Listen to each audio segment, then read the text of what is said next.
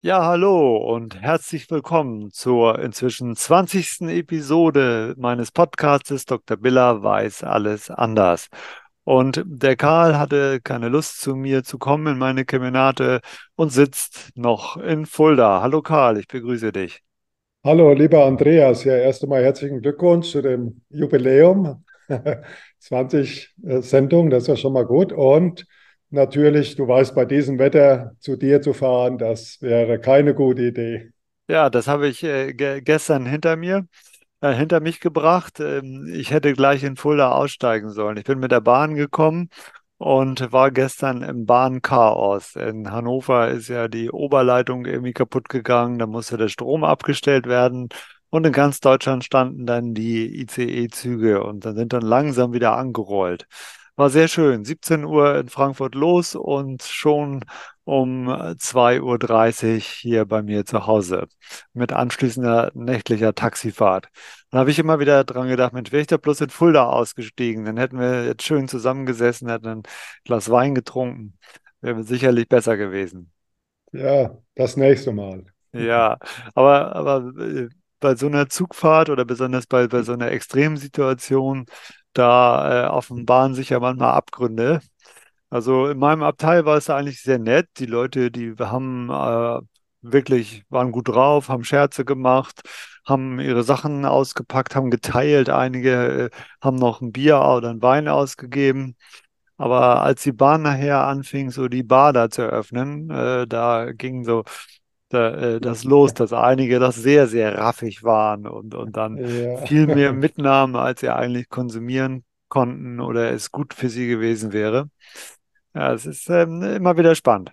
das ist mega spannend. Da greifen die darwinistischen Prinzipien und es ist natürlich immer auch eine wundervolle Sozialstudie. Dann, äh, es kommt tatsächlich viel auf, den, auf das Bahnpersonal auch an, wie die das kommunizieren. Da gibt es ja wirklich Leute, die das fantastisch abholen. Und andere, die ziehen dich noch richtig runter erst. Ja, aber Absolut, da kann man mal sehen, wie, was so, wie die Leute drauf sind. Ja, ja, spannend. a- absolut. Also es war schon, war schon interessant. Da ich ja mehrmals den ICE gewechselt habe, äh, oder we ja, wechseln sollte, äh, habe ich mehrere Zugchefs dann kennengelernt. War schon äh, wirklich interessant. Mit, äh, und einige haben das mit großem Humor, mit großer Souveränität da geschafft, die Leute wirklich auch gut zu unterhalten und ähm, auch nicht, auch die Aggressionen klein zu halten. War, Ja, ja. kon konnte man viel von lernen. Na, das können sie bei der Bahn, ne? Ja, müssen Sie, müssen Ja, Sie. Ja. ja. Ein äh, Freund von mir war, kam gerade aus Japan zurück und erzählte mir, dass da auf den großen Strecken äh, diese Schnellzüge, die japanischen Schnellzüge im, im Sieben-Minuten-Takt fahren. Das kann man sich gar nicht vorstellen, ne? Ja, Wahnsinn. Ja. Ja. Naja, das, da sind wir weit von entfernt. So, Karl, wir haben jetzt, jetzt kommen wir wieder ins Labern. Wir müssen jetzt mal loslegen. Wir haben heute ein schweres Thema uns ausgesucht. Das war ja dein Wunsch. Wir wollten uns heute mal über die Mitochondrien unterhalten. Und ich habe äh, neulich noch gedacht, na ja, das weiß ja eh jeder, was das so ist. Mit meiner äh, Studien, über Biologie studiert und äh, mit, mit, mit einer gewissen Arroganz hab, bin ich davon ausgegangen, dass das eh jeder zuordnen kann. Habe dann so eine kleine Umfrage gemacht im Freundeskreis und immer nur Achselzucken äh, gesehen. Also die Leute wussten das nicht einzuordnen, was eigentlich Mitochondrien sind. Dabei dachte ich, dieser Begriff von den Kraftwerken der Zelle, das sei äh, doch inzwischen Allgemeinwissen. Naja, da müssen wir noch ein bisschen was erzählen. Und da müssen wir vor allen Dingen erzählen, warum wir uns mit so äh, warum wir uns mit diesem Thema heute auseinandersetzen. Wir könnten ja auch über endoplasmatisches Retikulum oder irgendwas reden, das wäre genauso chinesisch. Aber äh, wir müssen mal erklären, was das eigentlich soll und äh, warum die Mitochondrien so wichtig sind und warum wir sehr, sehr großes Interesse dran haben sollten, äh, darüber zu reden. Ja, wa, wa- was fällt dir da spontan ein, so, so an, an, an möglichen äh, äh, Krankheiten, wenn die Mitochondrien nicht richtig funktionieren? Ja, ich will erst noch mal vorneweg sagen, ich habe ja zu den Mitochondrien früher auch Vorträge gehalten. Und es ist eben bei, bei, bei weitem nicht so, dass die, die Laien sich nicht damit auskennen. Auch wenn die Ärzte, wenn du den Ärzten was von Mitochondrien erzählst, dann wissen die davon nichts mehr. Das Hm. ist eben im Grundstudium und die haben in der Regel überhaupt keine Vorstellung, äh, für was die gut sind oder dass man da Laborwerte dazu erheben kann oder dass man die eben äh, ja einfach regenerieren kann und anregen kann und wiederbeleben kann. Also da ist ganz, ganz dünnes Wissen, aber die mitochondriale Medizin oder die Mitochondrien-Dysfunktionen, das ist sicherlich eins der drei Top-Themen bei Erkrankungen. Also neben der chronischen Entzündung, über die haben wir ja schon gesprochen, neben den Durchblutungsstörungen kommt an dritter Stelle ganz sicher, vielleicht sogar an erster, diese Mitochondrien. Die sind wahnsinnig wichtig für das Leben. Ohne die geht eben gar nichts.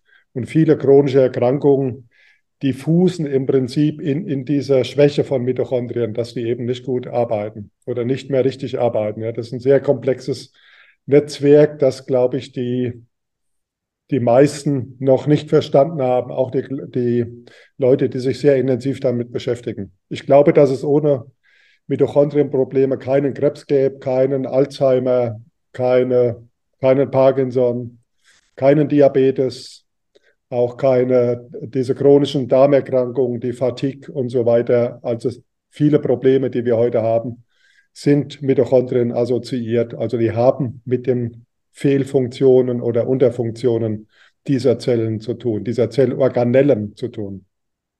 Aber ich glaube, wir müssen erst einmal erklären, und da bist du ja als Brain der richtige Mann, was denn die Mitochondrien überhaupt sind.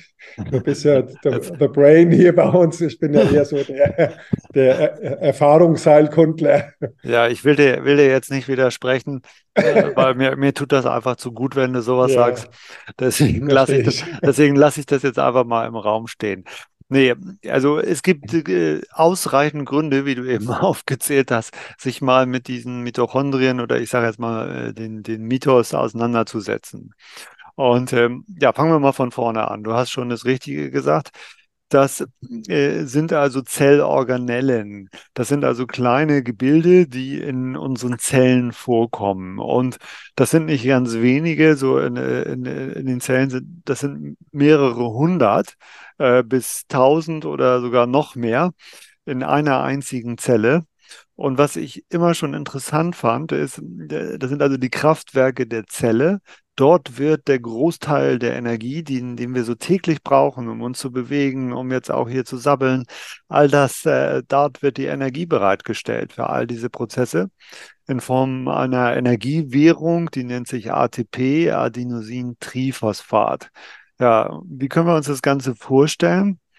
Diese äh, Zellorganellen, man geht davon aus, dass, und das fand ich immer schon interessant, auch im, Studium, dass die durch eine Symbiose äh, sich entwickelt haben, dass also äh, Zellen mit einem Zellkern, die sogenannten Eukaryonten, dass äh, die mit Bakterien zusammengearbeitet haben. Die Bakterien haben immer, immer die Energie erzeugt und äh, äh dass sie sich irgendwann so wohlgefühlt haben, dass sie dann äh, dauerhaft dort gelebt haben. Und ähm, wenn man sich die Membranen anguckt, dann äh, sieht man das tatsächlich, das sieht aus wie so eine Bakterienmembran, äh, die da außen rum ist, um diese Mitochondrien. Und diese Membran ist auch ganz wichtig, weil durch den Transport von Elektronen über diese Membran hinweg äh, hat, äh, werden, wird eben Energie erzeugt und Energie gespeichert. Und ähm, dafür sind sehr viele Stoffe äh, notwendig, darüber reden wir gleich noch.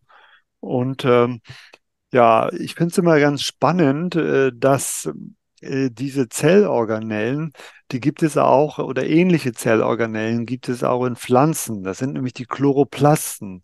Dort wird ja ebenfalls, das wissen wir, da wird ja auch Energie erzeugt in den Chloroplasten. Das sind ja diese, wir müssen auch noch gleich nochmal klären, was denn das eigentlich für Kraftwerke sind, ob das Solar ist oder Atom oder, oder Kohlen, äh, Kohlekraftwerke. Du hast ja neulich schon mal gesagt, das sind äh, eher Wasserstoff, ne? Wasserstoff. Wasserstoff, ja. Wasserstoff würde am besten passen. Ja, in den Zellen, die Chloroplasten, die enthalten ja den, den grünen äh, Blattfarbstoff, das Chlorophyll. Kennt, glaube ich, jeder. Es ist gut gegen Mundgeruch. Und ähm, dieses Chlorophyll, das finden wir im Prinzip, so eine ähnliche Struktur finden wir auch im menschlichen Körper, nämlich in den Blutzellen. Und das ist das Hämoglobin. Und im Hämoglobin haben wir so als zentrales Atom das Eisen, deswegen müssen wir auch immer schön Eisen zu uns nehmen. Und bei den Pflanzen ist es als zentrales Atom das Magnesium. Und äh, ja, wir sind uns also schon ziemlich ähnlich, die, die Pflanzen und die Menschen. Und äh, es wird also hier Energie erzeugt von, von ATP. Das ATP kann überall genutzt werden als universeller Energieträger. Und diese Zusammenarbeit zwischen ehemals Bakterien und äh, den äh, äh, eukaryotischen Zellen, den menschlichen Zellen, das nennt man Endosymbiontentheorie, falls ihr das mal irgendwie hört. Ja, jetzt, wie können wir denn die, die, die, diese Gesundheit unserer Mitochondrien, die ja so wichtig sind, wie können wir denn die erhöhen? Was, was, was müssen wir machen, damit es unseren Mitochondrien gut geht? Ja, es gibt ja ganz viele Möglichkeiten, die, die äh, zu beleben. Ich will aber erst noch mal sagen, ein paar Besonderheiten vielleicht, dass die Mitochondrien in sehr unterschiedlicher Anzahl in den Zellen sind. Die wenigsten äh, Mitochondrien enthalten äh, unglücklicherweise die, unsere Spermazellen. Das, ist dann, das sind tatsächlich nur vier, fünf Mitochondrien drin. Und die allermeisten Mitochondrien, die sind in der weiblichen Eizelle, die hat mehrere Zehntausend, mehrere Hunderttausend, Entschuldigung. Und man geht davon aus, dass die Zellen, die stoffwechselaktiv sind, Herz, Leber, Muskulatur, so ein bis 2000 Mitochondrien haben. Und diese Mitochondrien wandeln so 3000 Mal am Tag dieses Adenosin-Diphosphat in das Triphosphat, also hänge da ein Phosphat dran. Und damit wird in etwa 70 Kilogramm Adenosin-Triphosphat gewonnen, also so viel wie der Mensch wiegt, gewinnt er Energie, damit wir so ein bisschen erstmal Vorstellung haben von, den, von der Energie, die da gewonnen wird. Das ist eine unglaubliche Menge. Und da kann man sich vorstellen, wenn es da Probleme gibt, wird das, kann das schnell extrem blöd werden. Und das andere ist eben, dass diese Mitochondrien nahezu ausschließlich nur von der Mutter vererbt werden. Also ganz in Sel es gibt seltene Fälle, wo man sagt, da könnte es auch von der, vom Vater sein, da gibt es Hinweise, aber die meisten gehen davon aus, das kommt von der Mutter. Aber das sind ja, ja, das sind die männlichen Spermienzellen. Ne? Du wirst mir ja gleich erzählen, dass auch die weiblichen Spermienzellen, die gibt es ja, gibt's ja wahrscheinlich auch. Da muss vor, ich noch mal googeln. Ja. Vor, vor, ein, vor, einigen, äh, ja, vor einiger Zeit hast du mir, hast du ja, mich ja, hast du mich ja auf, aufgeklärt, dass es eine weibliche Prostata gibt. Also deswegen genau. gehe ich jetzt fest ja. davon aus, dass die weiblichen Spermienzellen auch noch vorhanden sind. Die findest du auch noch irgendwo. Genau. Also es ist ja so mit der, mit der Energiegewinnung. Wir, wir können ja im Zytosol, also im Zellwasser, aus einem Mol Glucose zwei Mol ATP gewinnen. Wenn die Mitochondrien ins Spiel kommen, können wir aber 38 ATP gewinnen. Und das war quasi auch die Revolution dieser Endosymbiontentheorie, dass vor diesen zwei Millionen Jahren diese Zellen so wenig Energie gewinnen konnten, dass da nicht viel drin war. Und die hat sich eben für 15-fach dann die Möglichkeit der Energiegewinnung und dadurch ist, sind überhaupt erst höhere Lebensformen möglich gewesen. Ja. Und diese Mitochondrien, die sitzen natürlich überall da, wo viel Energie gebraucht wird. Die sitzen zum Beispiel nicht nur in, in, der, in der, Muskulatur, die sitzen im, im, Nervengewebe extrem, im Gehirn. Ähm, das Herz besteht zu 36 Prozent äh, Volumen sind Mitochondrien. Und natürlich überall, wo wir Grenzflächen haben. Die Schleimhäute sind sicherlich sehr mitochondrial und ganz extrem unsere Blut-Hirn-Schranke. Ja, die hat da, die spielt da eine ganz große Rolle. Mhm. Und auch wenn man diese zum Schluss, diese, diese Energiegewinnung in dieser Atmungskette, in dem fünften Schritt, diese, die, dieser Ventilator quasi, diese ATP-Synthase, die sich da dreht, die dreht sich 2600 Mal pro Minute. Und da kann man sich schon vorstellen, und bei jedem Teildreher werden so drei ATP gewonnen. Also diese Dimensionen, die sind, die sind einfach unvorstellbar. Das, das fasziniert mich immer wieder. Äh, ja, das Wunder Mensch einfach, ja. Mhm. Und wir können natürlich über die Therapie sprechen, die ist ja auch wichtig, aber wichtig ist auch erst einmal, dass man weiß, man kann heute diese mitochondriale Leistung messen. Es gibt also ganz viele Laborwerte, die das möglich machen. Unter anderem eben das ATP selbst kann man messen. Und man kann auch messen, wie das ATP sich verändert, wenn ich es stresse. Ich kann Laktat messen, das ist ja quasi, wenn nicht genügend ATP gewonnen wird. Ich kann das Pyruvat messen und viele, viele andere Laborwerte. Also es gibt so circa 20 verschiedene Laborwerte, die will ich jetzt nicht alle runterbeten, um die Power der Mitochondrien zu messen. Und es gibt eine sehr komplexe Messung, die nennt sich bioenergetischer Gesundheitsindex, BHI. Das bieten viele Labore an. Und da kann man relativ gut sehen, wie die mitochondriale Leistung ausschaut. Und wie, wie kann ich das denn merken, wenn ich wenn meine ja, Mitochondrien das, nicht, nicht gut sind? Das Leitsymptom ist natürlich die Müdigkeit, die, die, die Fatigue, die Muskelschwäche. Man mhm. muss erst mal äh, sagen, es gibt echte mitochondriale Erkrankungen, echte äh, Mito, Mitochondriopathien. Ich sage auch gerne wie du nur Mito, Mitopathien. Mhm. Und die echte Mitochondriopathie ist eine Krankheit, die im Kindesalter schon auftritt, weil die früh vererbt wird, logischerweise, und dann zu Kleinwuchs führt und zu Muskelschwäche führt, äh, zu Diabetes sehr früh, zu Krampfanfällen und äh, auch viele Probleme mit den Augen, Augenmuskellähmung. Das sind sehr seltene Erkrankungen. Aber die Mitochondriopathie oder Mitopathie, die wir heute meinen, das sind eigentlich mitochondriale Funktionsstörungen und die treten zum Beispiel auf nach so einem Infekt, wenn die Mitochondrien stark strapaziert wurden. Ja, also die sind, es ist ja sehr oft, es gibt ja immer wieder bei Erkrankungen ähm, eine genetische Ursache, also es ist schon festgelegt von Anfang an.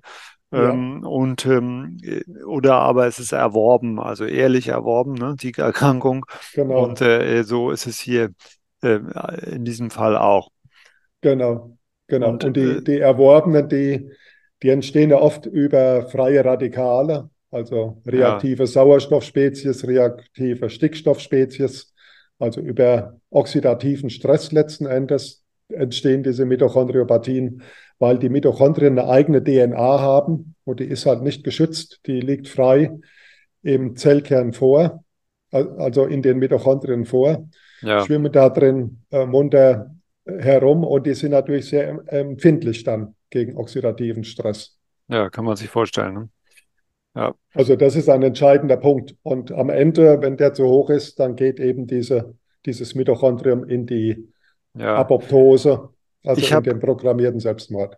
Ich habe früher immer äh, äh, erklärt, dass wenn man zwei Menschen so miteinander vergleicht, dann ist es ja oft so, dass die muskulär so vom Äußeren her gar nicht so unterschiedlich aussehen. Der eine ist aber deutlich leistungsfähiger, ist äh, kräftiger, äh, ist ausdauernder als der andere. Und ich habe das immer damit erklärt, auch dass in den Zellen die Dichte der Mitochondrien bei dem, äh, der fitter ist, der, der besser, schneller, stärker ist, dass die Dichte der Mitos hier einfach viel höher ist. ist. Kann man das so sagen? Ist das richtig?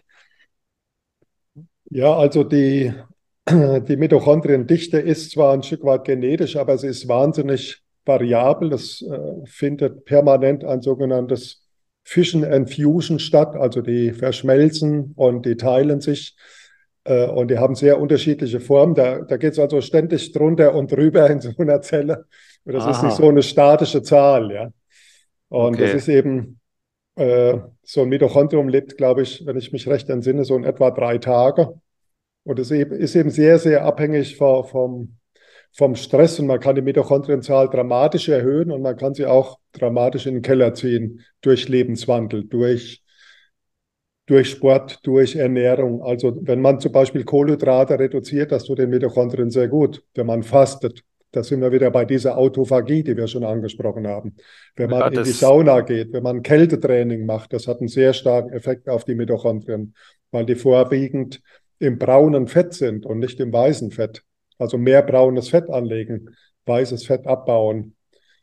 Stress abbauen, das sind alles Sachen und dann natürlich ganz viele Substanzen, die zähle ich nachher mal auf, viele Vitamine, das Coenzym Q10, NADH und so weiter, ganz viele Stoffe, die die Mitochondrien günstig beeinflussen. Ja, ähm, genau. Und gesunder Schlaf, glaube ich, gehört auch noch dazu. Nicht? Wenn man, also Absolut, also, wenn, man ja. wenn man gut schläft, äh, ist ja. das auch gut für die Mitochondrien. Ja. Ja. Gut. Ich hatte noch irgendwo gelesen, Infrarotlicht äh, soll gut sein für die Mitochondrien oder ist das Quatsch? Das? Also es gibt sogar äh, mehrere Therapien, wo man das Blut bestrahlt, was, was dann äh, die Mitochondrien verbessern soll, ja, mit Laserlicht, mit verschiedenen Farben, mit Blau und Grün und Rot und Gelb. Und äh, das soll auch etwas bringen, ja. Ah, spannend. Das ist spannend. Ja, also Auch Hypo- und Hypoxietraining macht man ja, zum Beispiel also mit so, dass man so eine geschlossene Sauerstoffmaske Maske auf Mund und Nase bekommt und dann künstlich ein Höhentraining durchführt, indem man quasi äh, den, den Sauerstoffdruck verändert. Das trainiert extrem auch die Mitochondrien. Ja, das wird okay. auch da genutzt. Und die Ja, Mitochondrien, die wollen Magnesium haben, die wollen NAD haben, die wollen Kreatin haben, wo wir schon bei den Sportlern davon hatten. Und ganz wichtig eben das Coenzym Q10 spielt eine Rolle, aber auch unsere Klassiker, die Omega-3-Fettsäuren, das Carnitin. ja. Sonst noch irgendetwas? Ja, B, B, also B-Vitamine spielen ja auch eine wichtige Rolle. B-Vitamine, genau. Genau, also im letzten, in der, ich glaube, einer der letzten Folgen haben wir darüber gesprochen, dass auch Magnesium nicht nur irgendwas mit Muskelkrämpfen zu tun hat, sondern eben auch sehr wichtig für die Energieversorgung ist und eben hier auch in den Mitochondrien eine große Rolle spielen. Genau, Ja. also die ganzen, ganze B-Vitaminreihe, besonders natürlich B1, B2, B3 spielt da Mhm. eine große Rolle, aber auch B12, weil es vor dem Nitrostress schützt, wogegen die Mitochondrien halt sehr empfindlich sind. Und dann gibt es so Stoffe wie PQQ, die sehr interessant sind für die Mitochondrien oder Spermidin. Also ich mache in der Praxis auch Infusionen mit Spermidin. Ja, Also da gibt es viele Optionen, das zu machen, mit Ausdauertraining, intermitti intermittierendes Fasten. ja, Auch sind so. Arginin ist interessant. Ja, Ja, wir haben ja, wir haben ja so Pläne, deswegen bin ich jetzt gerade so ein bisschen stiller geworden. Ähm, bevor wir da reingehen und da genau erklären, was ist PQQ, was ist Spermidin, äh, wir haben uns ja vorgenommen, wir haben so eine Liste gemacht, dass wir einfach auch mal diese exotischen ähm, äh, Stoffe, die man zu sich nehmen kann oder sollte, dass wir die genauer erklären. nicht? Also wir ja, sprechen ja häufig über inzwischen Omega-3-Fettsäuren und auch Carnitin haben wir äh, schon erklärt. Ähm, Q10 haben wir drüber gesprochen in einer der letzten Folgen, aber wir werden ja, auch diese eher exotischen Sachen, die man noch wenig kennt, ähm, äh, Spermidin, äh, das werden wir mal erklären, was ja auch einen ganz äh, wesentlichen Einfluss auf das Alterungsgeschehen hat, nicht? Dass man, genau, auf die Autophagie. Ja, die kann man sehr gut damit verbessern. Und Spermidin ist ein, ein wunderbarer Stoff, eben jetzt gerade auch bei diesen ganzen Fatigue-Patienten, bei den Long-Covid und so weiter. ist mm. Spermidin eine der stärksten Waffen. Ja, Ja, da ist, da ist allerdings dann, also der Name kommt natürlich, weil man diese Substanz zuerst im, im, im Sperma, im, im, männlichen Sperma, glaube ich, gefunden hat. ja, das war das Männliche in dem das Fall, war, ja. und ja, und ähm, daher kommt, der Name. Ähm, wie, wie kann man sich denn, wie, wie, wie kann man sich die Verbindung vorstellen zwischen äh, einer Dysfunktion der Mitochondrien und, und den Erkrankungen, den du, die du vorhin erwähnt hast? Wie, wie, wie erklärt man sich das? Wie, es ist ja klar, ist ja naheliegend. Wenn die Kraftwerke nicht richtig funktionieren, dann bin ich müde, bin ich erschöpft, dann bin ich nicht genug leistungsfähig. Das ist naheliegend, das kann sich jeder herleiten. Aber was hat das Ganze mit, mit Krebs zu tun und mit, mit, mit, mit anderen Er- Erkrankungen? Ja, im Krebs, beim Krebsstoffwechsel ist es ja auch so. Man nennt übrigens diesen Zitronensäurezyklus auch Krebs, äh, Krebszyklus. Äh, medizinisch hat er den Begriff Krebszyklus bekommen, Mhm. dass eben äh, die Krebszelle diese Mitochondrien häufig auch abschaltet und dann eben die Energie vorwiegend über dieses Zytosol, also nur über die, die, das Zellwasser. Und da werden, wird halt sehr wenig Energie gewonnen, aber die Krebszelle ist damit nicht gut angreifbar ja, für die verschiedenen Strategien, also eine Chemotherapie und so weiter. Also das schützt die Krebszelle und tarnt sie. Und sie kann da, über die Laktatproduktion, die dann stattfindet, über die Milchsäure, auch außenrum so eine Art Mäntelchen generieren, wo die Immunzellen schlecht durchkommen. Also findet die Krebszelle hat dann zwar nicht so viel Power, aber sie ist eben auch schlecht angreifbar. Ja, Also das ist sehr kompliziert biochemisch, das alles zu erklären, diesen ja, Pentose-Phosphatweg und so weiter. Das führt vielleicht zu weit für den, für den Laien.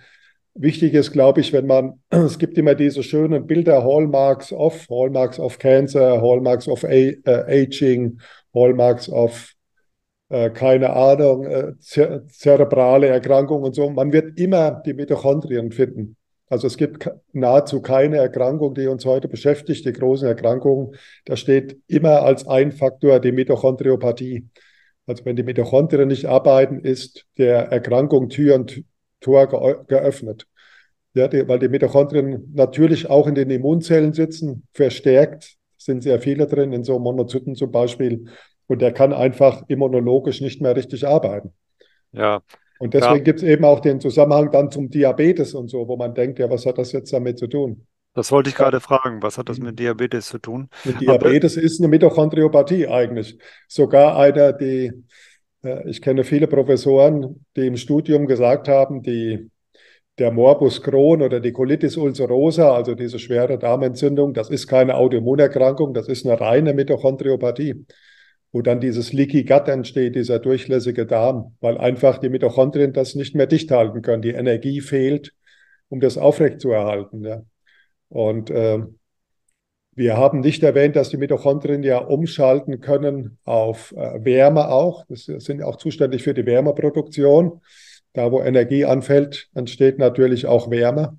Und da kann der Körper hin und her switchen, wie er das nutzt, über das Thermogenin, ein bestimmtes Enzym, das eben dann umschalten kann und kann sagen, so, jetzt brauchen wir Wärme, ja, was jetzt im Winter wieder zum Tragen kommt. Mhm. Ja, ich will noch mal so ein paar Basissachen erklären, die du, du hast ja eben auf den Energiestoffwechsel hingewiesen und nur so, um es ganz einfach zu erklären, damit aus Kohlenhydraten, insbesondere aus Glucose, im Endeffekt Energie wird, nämlich in Form von ATP, ähm, hat sich der Körper äh, verschiedene Schritte ausgedacht. Und diesen von dir eben erwähnten Zitronensäurezyklus, das ist einer davon. Naja, also es geht im Grunde um, um den Abbau vom, von Zuckern, von Glucose runter, bis daraus dann ATP ge geworden ist. Es ist ein komplizierter Prozess und äh, man unterscheidet einfach grob den einmal, wenn Sauerstoff beteiligt ist, dann ist es aerob und dann ist, gibt es auch die, die Gärung. Da äh, wird Laktat bei frei, das hast du eben, Milchsäure wird bei frei. Und ähm, das ist äh, anaerob, ohne, ohne Sauerstoff. Bringt aber deutlich weniger, also viel energiereicher, viel mehr Energie kommt raus, wenn Sauerstoff dabei ist. Ja, aber das nur äh, ist natürlich noch viel, viel, viel komplizierter und unangenehmer, kann man auch äh, umdrehen. Im Studium muss man das alles auswendig lernen und aufzeichnen. Ich konnte das alles mal aufmalen, ist aber auch schon lange her. Äh, Ist aber auch unwichtig. Also was du ja eben gesagt hast, ist, dass die Mitochondrien irgendwo immer eine Rolle spielen. Und ähm, ja, Leaky Gut äh, sollten wir vielleicht auch nochmal erklären, was das ist. Das hast du eben erwähnt. Das ist, ähm, eigentlich ist ja die, das kann man sich immer gar nicht vorstellen, aber das Darmlumen, also innen, in, was im, der, der Darm selber, die, die, äh, das Volumen im Darm, das ist ja noch Außenwelt. Und äh, damit diese Außenwelt eben nicht in den, in die Innenwelt, in den Körper eindringen kann, äh, stellt eben die, die, Darm, äh, stellt der Darm eine Barriere dar. Und äh, also, und kontrolliert sehr, sehr genau, was rein darf und was nicht rein darf. Nicht? Ähm, äh, nebenbei ist ja auch noch äh, das darmständige Immunsystem eben wahnsinnig gut ausgebildet, ist ja auch klar. Da sind ja auch viele Keime, mit der, äh, die, wir zu uns nehmen mit der Nahrung. Und ähm, äh, da wird sortiert. Ja, und dass das natürlich energieintensive Prozesse sind, kann man sich vorstellen. Und wenn da irgendeine Störung ist, dann wird, wird eben nicht mehr so genau geguckt und dann kommen größere Moleküle eben durch die Darmwand und das ist dieses Leaky Gut Syndrom. Ähm, was ich übrigens interessant äh, finde, ist, dass ich schon sehr frühzeitig ähm, seit, äh, von Heilpraktikern äh, darüber gehört habe, über Leaky Gut. Die Heilpraktiker haben sich immer, immer schon frühzeitig damit beschäftigt. Wurde aber lange Zeit ja gar nicht so ernst genommen, bis man dann äh, gesagt hat, ja, das ist auch Auslöser für, für, sogenannte Autoimmunerkrankungen. Für mich ist der Begriff Autoimmunerkrankung sowieso nur eine Verlegenheitsdiagnose oder es ist ein, ist ein Ersatzbegriff für, wo man, wenn man nicht genau die Ursache kennt, dann sagt man, es ist eine Autoimmunerkrankung. Äh, die Forschung wird aber nach und nach die Ursachen erkennen und dann ist es eben plötzlich eine Mitochondropathie und keine Autoimmunerkrankung mehr. Genau. Ja. Äh, äh, ja, widersprich mir, wenn du äh, das an, irgendwo anders siehst. Machst du ja Nein, sonst das ist so, machst, das, machst du ja sonst auch. ja, ja. Also das ist natürlich, das ist sehr kompliziert, die, diese Darmdurchlässigkeit, wie du das schon sagst. Bestimmte Stoffe sollen ja durch können. Wir wollen ja unsere Nährstoffe aufnehmen. Es, es diffundiert aber auch in die andere Richtung. Deswegen kann man ja beim Leaky Gut dann bestimmte Werte messen, wie das Alpha-1-Antitrypsin oder Zonulin, was eigentlich im Stuhl nicht vorkommen sollte, weil das eben dann vom Gewebe äh, in die andere Richtung diffundiert. Also das ist eine komplizierte Geschichte und äh, wenn das nicht richtig dicht ist, dieser Darm, zwischen den einzelnen Zellen sind ja wie so Reißverschlüsse, die nennen sich Tight Junctions. Und wenn dieser Reißverschluss halt nicht richtig zu ist, wenn der ein bisschen auf ist, dann können da halt große Moleküle durch. Und dann gibt es natürlich auch eher ja. mal eine Allergie zum Beispiel. Ja, das ist so die, diese Tight Junctions, das sind so die, äh, sind so die Verbindungsstellen zwischen die, die Kommunika auch die Kommunikationswege zwischen ja. den Zellen. Ne, die unterhalten sich ja die Zellen miteinander und kommunizieren miteinander. Und das äh, geschieht eben über diese Tight äh, Junctions. Oh. Ja, ähm, ich hatte äh, irgendwo noch gelesen, dass auch die Mitochondrien für die Zellsteuerung irgendwie äh, zuständig sind. Ist das, sag, sagt dir das was? Hast du dazu noch irgendwelche Informationen? Also mir ist erstmal wichtig, dass, die, dass in den Mitochondrien zum Beispiel auch die Fettsäuren oxidiert werden. Also mhm. die Verbrennung der Fettsäuren spielt da eine Rolle. Da kommt ja. Carnitin ins Spiel, weil wir das brauchen. Die Mitochondrien äh, stellen einen Calciumspeicher dar. Darüber kann man auch labormäßig viel ablesen. Wenn das Kalzium erhöht ist in der Zelle, ist sie entzündet, also im Vollblut. Also wenn man erhöhtes Kalzium hat, ist eine Entzündung drin und die Mitochondrien leiten auch die Apoptose der Zelle ein. Dort findet auch die Gluconeogenese statt und auch ein Stück weit äh, ein Teil der Eisenproduktion läuft über die Mitochondrien. Also viele Frauen, die einen Eisenmangel haben, das sehen wir sehr häufig, obwohl sie keine Menstruation haben, weil sie die Pille nehmen oder schon da postmenopausal sind, haben immer wieder einen Eisenmangel, die Frauen. Die haben oft in Wirklichkeit eine Mitochondriopathie. Und wenn man die behandelt, ist auch der Eisenmangel weg. Also die Mitochondrien äh, steuern viele Dinge, die man auf den ersten Blick nicht unbedingt, an die man nicht äh, denken würde oder wo man nicht an eine Mitochondrienerkrankung denken würde, ja, vielen Erkrankungen. Naja, kein Wunder, dass äh, viele davon keine Ahnung haben, ist ja auch sehr kompliziert und, und, und verkompliziert die Sache ja noch, noch mehr, wenn man auch noch äh, an die Mitochondrien denken muss. Also die Mitochondrien sind mega kompliziert und sie sind auch ne, noch nicht endgültig erforscht und verstanden. Das muss man klar dazu sagen. Ich habe ein dickes Buch, das hat so 300 Seiten, wo es nur um Mitochondrien geht. Und der Autor sagt auch, er hat vieles noch nicht wirklich verstanden. Also die Mitochondrien haben wieder eine ganz andere Funktion, zum Beispiel in einer Krebszelle drin.